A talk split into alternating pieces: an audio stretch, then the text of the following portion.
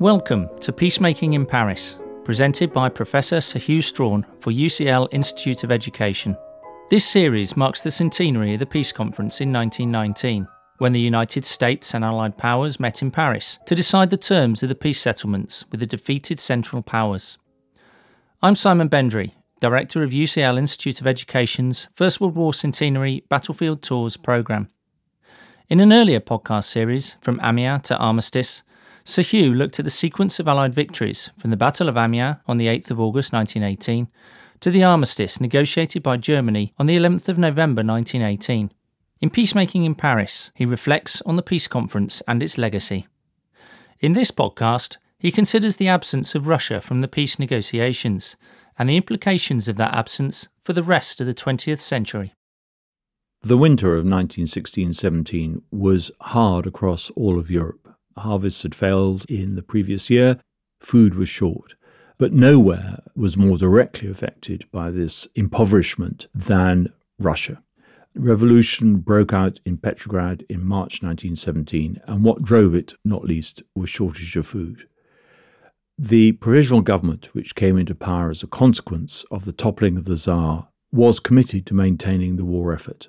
Many saw this first Russian Revolution as an opportunity for Russia to become more truly effective as a belligerent, that liberalization would result in the further mobilization of Russia because there would be support for the government. That did not happen.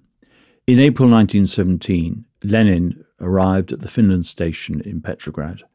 He had been brought in a sealed train from Switzerland across Europe by the Germans, specifically to undermine Russia from within. It's too simple to see a German conspiracy as the sole source of the Russian Revolution, but it's important to realise that the Germans give a minority socialist party, the Bolshevik Party, a leverage which it would not otherwise have had. The Bolsheviks were committed to taking Russia out of this war in a way that other parties of the left in Russia were not. What that meant was the Bolsheviks could appeal to that war weariness in the Russian people, that sense that the war itself was the problem, not just the system of government within Russia. Lenin is the principal ideologue and driver of the Bolsheviks, and having their leader on the ground in Russia provided the momentum which led ultimately to a second Russian Revolution in November nineteen seventeen. That revolution, largely orchestrated by Trotsky, Lenin's assistant, is actually quite a narrow seizure of power. The Bolsheviks get control of the city of Petrograd, today's Saint Petersburg, but they still don't have control of much of the rest of Russia. What they do is spread their influence outwards from the city of Petrograd, across the rest of the Russian Empire, towards the front, where Russian soldiers are still fighting the Central Powers.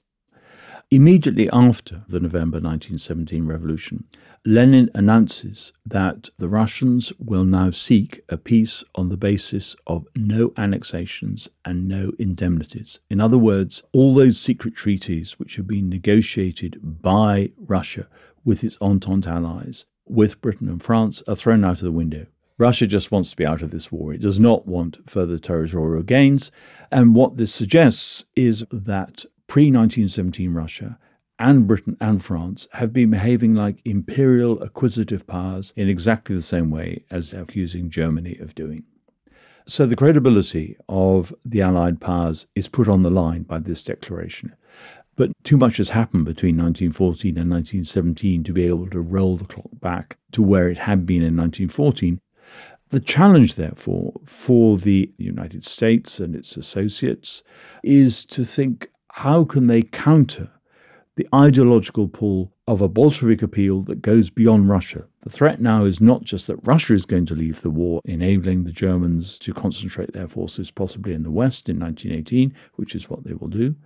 It's the internal threat of revolution within the belligerent countries, that socialists in France and Britain will feel the same way as socialists in Russia. This is where Woodrow Wilson's famous speech on the fourteen points, delivered on the eighth of January nineteen eighteen, fits in. It's a statement of liberal values, liberal war aims in relation to the conduct of the First World War, and it's directed above all at Russia. It is trying to say to the peoples of the Allied powers, This is a war which is worth fighting for in terms of progressive values. We can create a better world out of this war by establishing the principle of national self-determination, by establishing a League of Nations for preventing war before it occurs. This is therefore an answer not just to German imperialism and its threat of militarism, its threat to a European order. This is an answer too to the appeal of the left. So it's an ideological statement, and it's an enormously powerful statement because it revives the determination to fight this war in the Allied countries, which is wavering in late nineteen seventeen. After his declaration about peace, Lenin had to move fast. Negotiations with the Central Powers, and particularly, of course, with Germany, began almost immediately following the November nineteen seventeen revolution. The Treaty of Brest-Litovsk, the treaty between Russia and the four Central Powers, Germany, Austria-Hungary, Bulgaria, and the Ottoman Empire, is signed in March nineteen eighteen. By its terms, Russia loses what we would now define as all European Russia. About a third of its territory is sacrificed. So determined is Lenin to have this peace treaty, which he has promised effectively as the condition for delivering the revolution. He's also ready to accept it because in the long run he believes that there will be world revolution, that revolution will spread from Russia to other countries, and at that point the opportunity for some rectification will follow naturally. So he's prepared to make a short-term sacrifice for what he hopes will be a long-term gain. What Brest-Litovsk shows Russia's erstwhile allies is that Germany, Austria-Hungary, Bulgaria and the Ottoman Empire remain rapacious powers, bent on annexation. They have not reformed their ways, and that further serves to revivify their war effort and their determination to fight. This is a clear warning that Prussian militarism is indeed still alive and well. The result of Brest-Litovsk is that when the Germans do finally sign an armistice on the eleventh of November nineteen eighteen, Russia is not part of the negotiations. The Allies' viewpoint is that because Russia has already signed its own peace treaty, it cannot be party to a subsequent peace treaty with Germany.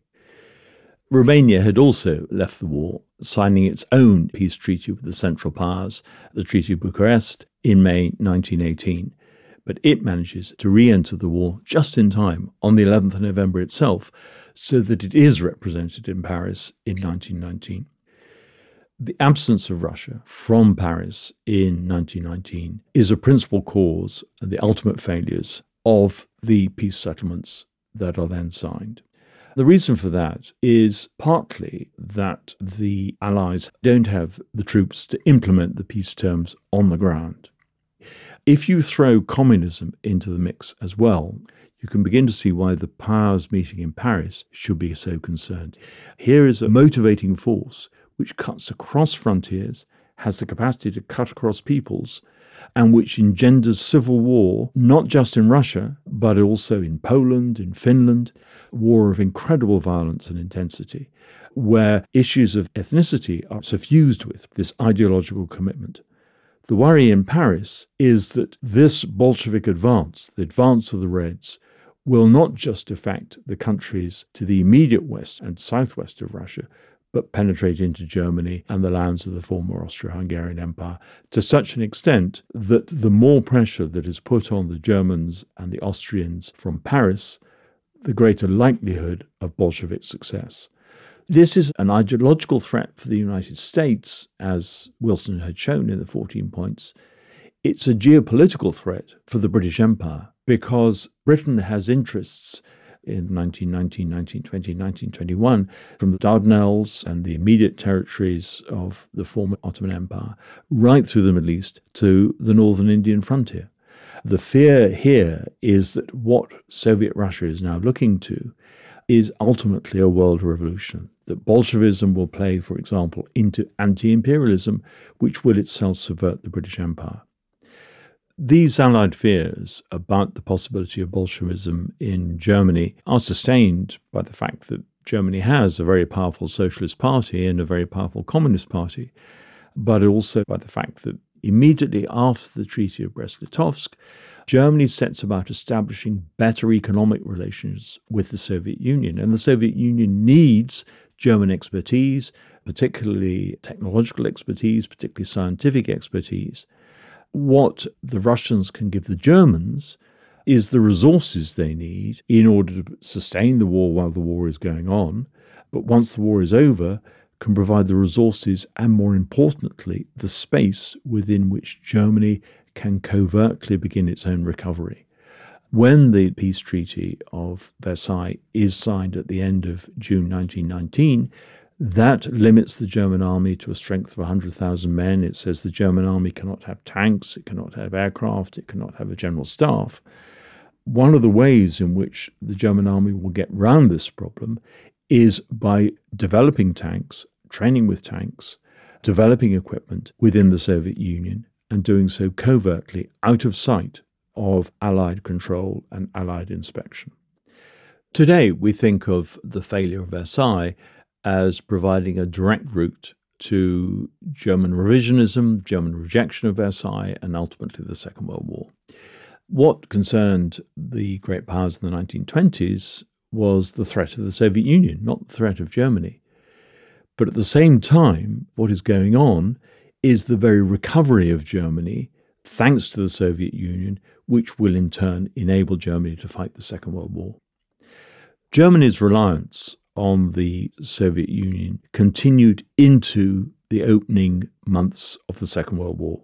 Germany and the Soviet Union signed a non-aggression pact in nineteen thirty-nine, and it was that pact that enabled Germany to invade Poland. The Soviet Union took part in the partition of Poland, and the Soviet Union continued to supply Germany right up until Germany declared war on Russia in June nineteen forty-one. After the Second World War was over, it became conventional, for entirely understandable reasons, to see the Cold War as a direct consequence of the Second World War. The Cold War became formalized by nineteen forty-eight, NATO was formed in nineteen forty-nine, and people were too close to the events to take a longer-term perspective, to look back to the years nineteen seventeen to, let's say, nineteen twenty-four, the year that Lenin died.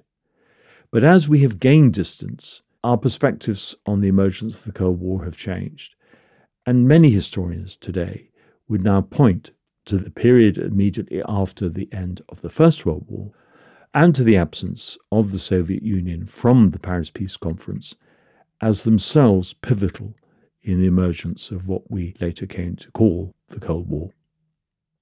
In the next podcast, I shall be talking about the League of Nations, its ambitions, and its long-term legacy. That was Professor Sir Hew Strachan. You have been listening to Peacemaking in Paris, a Chrome Radio production for U C L Institute of Education. The producer was Katrina Oliphant, with sound design by Chris Sharp.